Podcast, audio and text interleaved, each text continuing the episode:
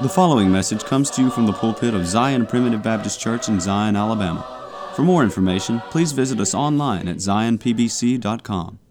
I want to welcome you today to the Zion Primitive Baptist Church podcast. This podcast is an outreach of Zion Primitive Baptist Church, which is located in the Zion community near Gordo, Alabama. I'm Elder Chris McCool, and I serve as pastor of Zion Primitive Baptist Church. We are a congregation of believers in the sovereign grace of God where families worship together through the simple practice of preaching, praying, and singing. If you live in this area or are visiting here, we would love to have you attend worship services with us. We meet every Sunday morning at 10:30 a.m. and every Sunday evening at 5 p.m.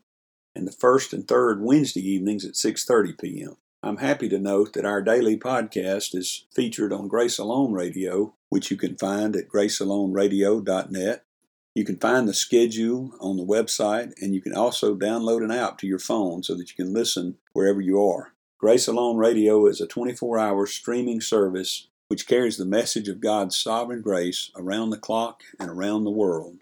Zion Primitive Baptist Church is located at 9487 County Road 49, Gordo, Alabama.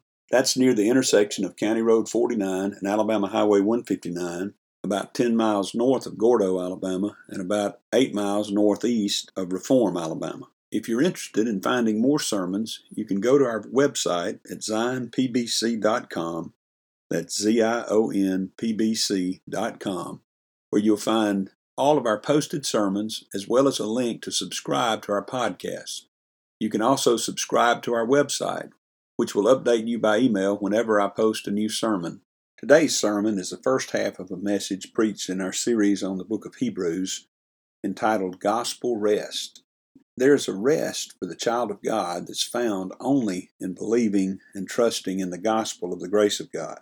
Many children of God are trying to work their way to heaven. Others are trying to add in some way to the finished work of Christ.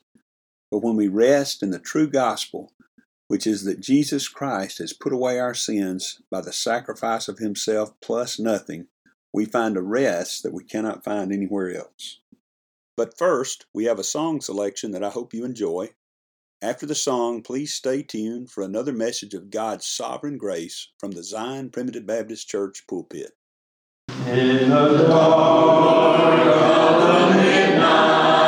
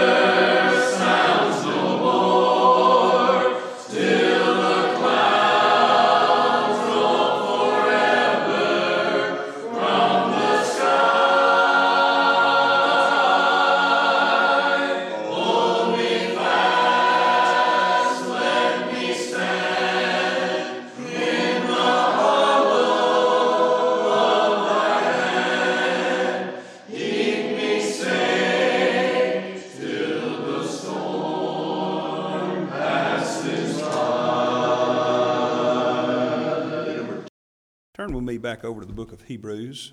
We're going to read a few verses in the fourth chapter. But we're going to cover some of the third chapter as well, Lord being our helper tonight.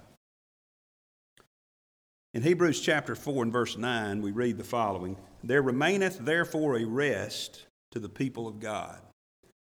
For he that is entered into his rest, he also hath ceased from his own works as God did from his. Let us labor, therefore, to enter into that rest, lest any man fall after the same example of unbelief. As primitive Baptists, we hold to the position that God is going to save his elect children from their sins, separate and apart from their hearing the gospel or taking action on their part to believe in it, or as some would say, accepting Jesus or putting their trust in Him or other things that might be added to that. We believe that Jesus Christ came into this world. He was born of a virgin. He took on our flesh and bone. He became a man. And he died as fully God and fully man. He, or he lived a life as fully God and fully man and died on the cross to completely put away our sins. And we believe that in time, all those that Jesus died for will be born again by the Holy Spirit. Apart from the hearing of the gospel, apart from any action on a preacher's part or the church's part or on the individual's part, we believe that, that they will all be saved. All that the Father giveth me shall come to me. And that's not talking about coming to Him, walking to Him, or in some kind of faith way, or some, that's talking about being born of the Spirit. They will all come to Him. And so we make it clear when we preach that, that the way the world teaches believing and trusting is not the way the Bible teaches it, that it's not a prerequisite for being born again, and it's not necessarily even the result of being born again. Now, one, one caveat there, let me just say this. We read in Galatians chapter 5 and verse 22 that one of the ninefold fruit of the Spirit is faith. So when we're born again, there's a faith implanted in our hearts. Now, it's not necessarily a faith according to knowledge. A baby that's born uh, into this world knows that he has this uh, motherly creature that takes care of him and feeds him and changes him and, and takes care of all of his physical needs, but doesn't necessarily know her name and doesn't necessarily know many details about her. But he understands from being born that there is something greater than him there that is taking care of him. Well, in the same way, there's a faith that's implanted and imparted in the new birth that we have an awareness now, and in fact, a relationship, a vital relationship with, with God the Father. But it's not necessarily according to our knowledge and that we don't understand everything about Him. And so, exercising the decision to believe in Him is not prerequisite to the new birth. And in fact, we also believe that there are many out in the world, uh, untold numbers actually, that have never heard the gospel. But we're told that there's a people of God in every single uh, kindred, nation, tongue, and tribe. So, I say all that to, as a disclaimer, Brother Buddy, as a disclaimer that I am a true primitive Baptist and I do not believe that belief is a prerequisite to anyone going to heaven. However, belief is extremely important. Belief, as a matter of fact, is essential in the life of a child of God if that child of God would have fellowship with God and would be able to deal with the troubles and the trials of life in a way uh, that allows them to get through this world. There are children of God who are struggling in the world that don't have that faith or don't exercise that faith, I should say, and they struggle in this world. That's the topic I believe that's under consideration here tonight in these three verses. In fact, verses 9, 10, and 11 that we just read are, in a sense, a summary of what has gone before, beginning in about Hebrews chapter 3 and about verse 7. And we, may look, we will look back to those verses in a moment. But, uh, but what the topic that's under consideration here is a rest that is available for the children of God, for the born again children of God. Notice it says in verse 9, There remaineth therefore a rest to the people of God. And, and that rest is the same kind of uh, rest that God uh, engaged in on the seventh day of, after creation had ended on the sixth day. He rested from his works. He ceased his works and he had a rest. Now, God didn't rest because he was tired. We need to rest because we get tired. we do get tired. And I don't know about you, I really, really get tired in the world that we're living in today. You know, I've been preaching on spiritual warfare, and beloved, it is a warfare. I feel like I've been in a war all week. Just from one battle to the next battle to the next battle. Sometimes I feel like I, I, I, conducted myself okay, and sometimes I feel like I lost the battle, Brother Mackey. But sometimes, all the time, I feel the Lord with me, but I'm constantly fighting. I'm constantly fighting. Now, I want to ask you a question. How much worse would it be if I thought I was fighting to get into heaven? How much worse would it be if all the works that I were doing out here was trying to work my way to heaven? So, the rest that we're talking about here, I believe, is a gospel rest. And we want to cover that tonight. We want to talk about the gospel rest that is available, that remains to the people of God. There remaineth therefore a rest to the people of God. So let's talk about the when, where, why, and how of it, okay? So, so when is this rest available? Flip with me back over to chapter 3 and verse 7. Back in chapter, you know, we talked last time I preached on the book of Hebrews, verses 1 through 6, about how Christ was better than Moses. And leading from that, that topic that Christ be, was better than Moses, it leads us right into this question of this gospel rest that we have. Because you see, under the law, the law service was you had to keep the law to a jot and to a tittle, otherwise, you were a lawbreaker. And none of, none of us are able to do that. But Jesus is better than the law because number one, he's the giver of the law, and number two, he kept it to a jot and to a tittle. He's better than Moses. Moses himself fell down when it came to the law. Moses himself didn't even circumcise his son until the Lord threatened to kill him. Moses didn't, uh, uh, he got angry and struck the rock that was only to be struck once, you see. But Christ, Christ kept the law to a jot and to a tittle. And in fact, we are his house. He's the builder of this house, and we are his house as his children. So then in verse 7, he says, Wherefore, as the Holy Ghost saith, Today, if ye will hear his voice. Now, now let me just stop there. We're talking about the question of when is this rest available?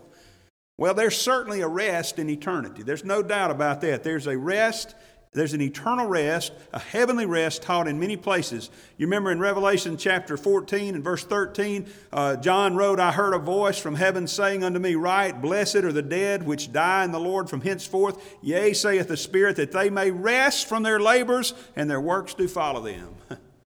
this is. Uh, this is a heavenly rest. There's a heavenly rest coming. I look forward to that heavenly rest. The 21st chapter of Revelation speaks of a place where rest is clearly abounding, where tears will be wiped away, labor will be ceased, suffering will be no more, sorrow will be ended. But you see, there's certainly a rest in eternity, but there's also a rest here and now. Notice what this says Today, today, if you will hear his voice. Here, the focus is an earthly rest. And we're going to see as we keep going that this rest has to do with uh, the gospel. It has to do with the good news that Jesus Christ has put away our sins, and because He has done it all, we don't have to do anything. you see, we can cease from our works. We're going to see that in a moment. There is a rest here and now. Now, where is that rest? Where is this rest? He, notice as we keep reading. Let's go back to verse 7. Wherefore, as the Holy Ghost saith, Today, if ye will hear his voice, harden not your hearts as in the provocation, in the day of temptation in the wilderness. Notice here what he's saying. This rest is not eternal heavenly, it's not in eternity, and it's not in heaven, it's in the wilderness. It's in the wilderness. Did you catch that? He says, This occurred in the wilderness. Now, they hardened their hearts there in the wilderness. But they could have heard the voice of God and responded to it in the wilderness. Now, let me, let me remind you, we're talking about God's children here. We're not talking about dead alien sinners that have to do something to become God's children. This is the people of God in the wilderness. They're wandering in the wilderness there. They're actually, and this is talking about I believe primarily focused upon that time when they went through the wilderness and had the opportunity to enter into the promised land. They, had the, they were standing on the border of Canaan. Uh, we won't turn back over there and read it. It's in the book of Numbers. There's some in other books over there. But, but, but if, you, if you go back and read the account, they were on the cusp, they were on the precipice there, ready to go down into, the, into Canaan's land, the land that was flowing with milk and honey, the land God had promised them. He said, I have something better for you. And if you'll just do what I say, you will enjoy this promised land. Okay? Now, I know, I, I let me stop and say, I understand many in the world teach that as doing what you got to do to get to heaven. They consider heaven to be the promised land. I don't believe at all that's what it's talking about there. Honestly, I believe that the best interpretation of that for our day is this kingdom of God that we have here, the church of the living God. Okay? We have a promised land here and now. We have a promised land coming. But, beloved, there's a promised land here and now. There's a, pray, a place where God said that He would meet with us. In Isaiah chapter 2, I think I preached on this not too long ago, but over in Isaiah chapter 2, He tells us about that day. He says that uh, in verse 1, the word of Isaiah, that Isaiah the son of Amos saw concerning Judah and Jerusalem, it shall come to pass in the last days, these days that we're living in here, that the mountain of the Lord's house shall be established in the top of the mountains and shall be exalted above the hills, and all nations shall flow unto it. I love that vision. It's as if we go up to the, we, are scaling Mount Everest and we get as high as we can get here on earth. And right on top of Mount Everest, when we reach the pinnacle of Mount Everest, there's another mountain there. it's a mountain in top, on the top of the mountains, you see. And you go on to see, he's talking about all the people that will say, Come, ye, let us go up to the mountain of the Lord, to the house of God of Jacob. He will teach us of his ways, and we will walk in his paths. For out of Zion shall go forth the law, and the word of the Lord from Jerusalem. Now, I know that's literally talking about Zion and literally talking about Jerusalem there, but beloved, in a figurative way, in a way that's very symbolic and a type of where we are today, the word of the Lord, where does it go out from? It goes out from the church of God. I spoke this morning up at Blooming Grove about the fact that the church is the pillar and the ground of the truth. the church is not, th- think about that. The church is built upon the truth. The ground is the foundation.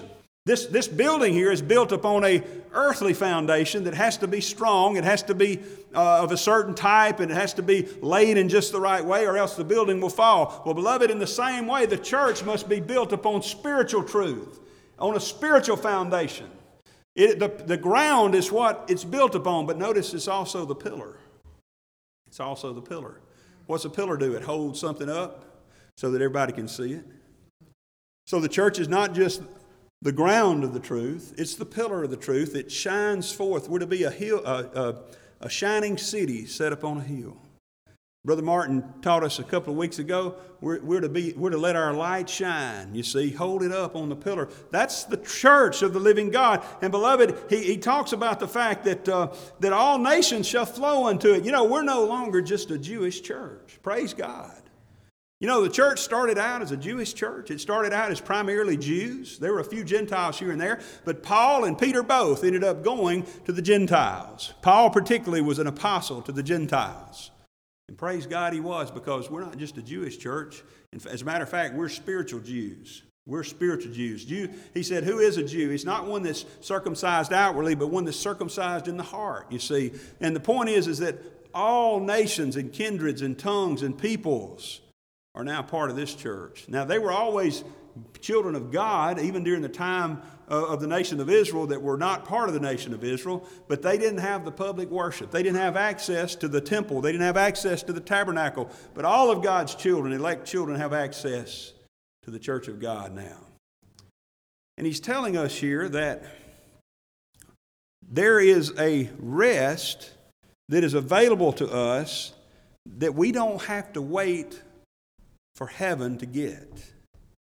It's here in the wilderness. These Jews, the children of Israel, were on the edge of the promised land. They were getting ready to go down into Canaan. They said, Well, we're not really sure that God meant what he said. I'm not sure we can trust God. Let's send some spies into the land. Let's, let's you know, figuratively, let's stick our toe in the water. you know, um, I've been there before when I thought I'd just maybe stick my toe in the water and see what it's like. You know what God wants us to do? He doesn't want us sticking our toe in the water. He wants us to jump all the way in. just dive in, you know.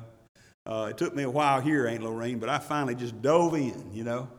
And um, but they sent the spies down there, and ten of them that came back said, "There's no way. They, we're just like grasshoppers in, in the sight of these giants that are in this land."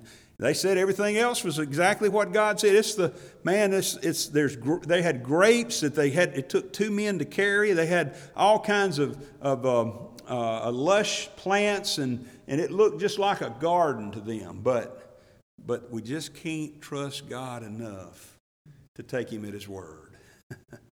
you know, that's unfortunately what where we find ourselves sometimes as children of God. There's so many children of God that just kind of hover around the edge of the promised land, you know? Listen, it, it's if, if you only come to church once a month, that's praise God. I hope you keep coming. But you see, the promised land is not something you stick your toe in, it's something you go all in for. And those children of God over there, those children of Israel that were wandering in the wilderness and came to the promised land, they believed the naysayers more than they believed God, and they just stayed out. And you know what happened? They wandered for 40 years till that whole generation had disappeared. That whole generation had died off. Don't wait till you're in the promised land to enter into this rest you see. Don't you don't you don't begin to labor to get into the promised land uh, once you're in there you see. You've got to you got to fight your way in. You know this is something that's here and now. Notice what it said in verse 9 back in hebrews chapter 3 he says verse 8 harden not your hearts as in the provocation in the day of temptation in the wilderness. When your fathers tempted me proved me and saw my works 40 years. You know don't tempt god.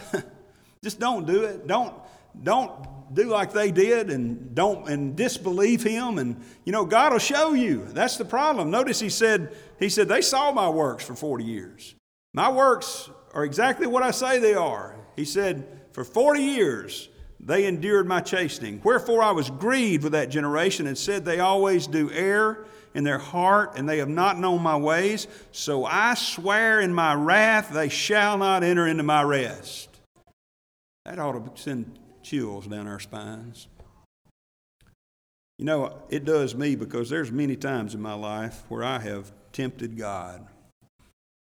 I have claimed that I believed in what He promised, that He would always be with me, that He would uh, providentially take care of me. But then there have been so many times when I came home stressed out. I, I began to sing the song, Oh, woe is me, poor, pitiful me. I began to get angry at my circumstances. I began to, I began to um, almost, in a sense, rail against God. You know, why me, Lord? Why? He said, I swear in my wrath, they shall not enter into my rest. now, I'm not here preaching to try to scare us or make us terrified or anything like that, but and I don't want to, I'm not here to preach about this at all actually tonight, but I do want to say this much. There is a point where we can be so stubborn, we can be so focused upon our own things and going obstinately against what God has told us to do that there is no rest for us here. There's no rest for us. Think about the prodigal son. Think about him for a moment. That prodigal son didn't go immediately from the father's house to the pig pen. There were a lot of stops on the way. There was a lot of opportunities that he could have gone back to the father's house. He was always a child of his father. He wasn't going, this isn't a story about him going down there to get born again. He was already, in our typology, he was already born again. He knew the goodness of God in the promised land of his father.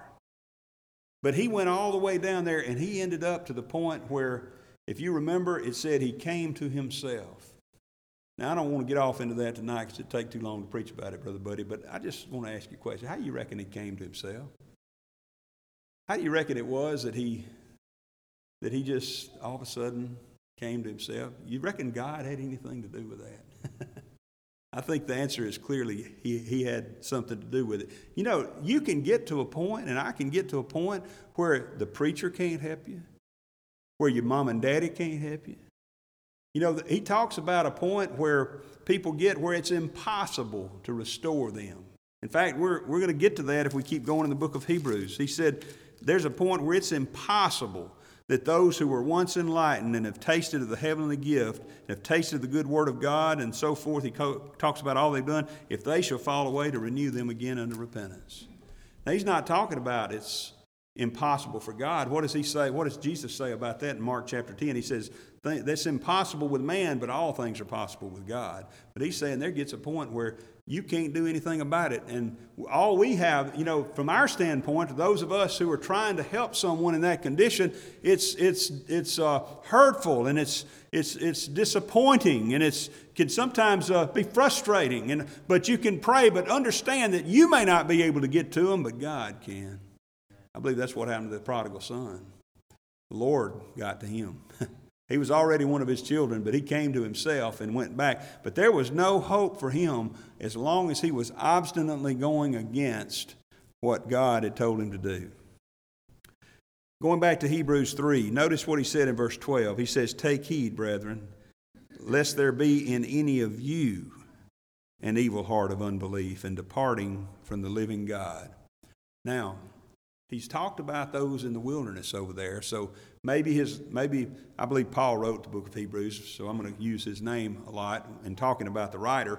Maybe Paul, uh, as he's writing there, you know, he's the, the Spirit inspires him to write this verse 12 because he said, well, maybe maybe they're going to think I'm just talking about those old Israelites. Maybe I'm just talking. Maybe they think I'm just talking about back in the wilderness when they tempted God and had to wander for 40 years. But see, he's not just talking about that day. 1 Corinthians chapter 10, I forget the exact verse, but it says that those things were written for our examples, that we should not err, we should not murmur like that. He says, Take heed, brethren, you take heed, lest there be in you an evil heart of unbelief. Now, wait a minute. Are you talking about lest, lest me being a child of God should, should somehow uh, quit believing and therefore become a, a, child of the devil? No, that's not what he's talking about. See, this whole chapter before and what he's talking about now is written to children of God, and he's warning us not to backslide. In chapter 2, he said, We ought to give the more earnest heed to the things which we have heard, lest at any time we should let them slip. He's warning us not to let these things slip. And, and let me just ask you this question Why would he be warning us if it couldn't happen to us? Due to the constraints of time, we will stop the message here. But please join us tomorrow for the conclusion of this message. If you would like to subscribe to our website, please go to www.zionpbc.com and sign up for email updates. If you have any questions, please feel free to contact the church at zionpbc1847 at gmail.com. That's Z I O N P B C 1847 at gmail.com. Or you can email me directly at jchrismccool at gmail.com. That's the letter J, C H R I S M C C O O L at gmail.com. Again, thank you for listening. May the Lord bless you, is my prayer. We thank you for listening to today's message. For more information, please visit us online at zionpbc.com.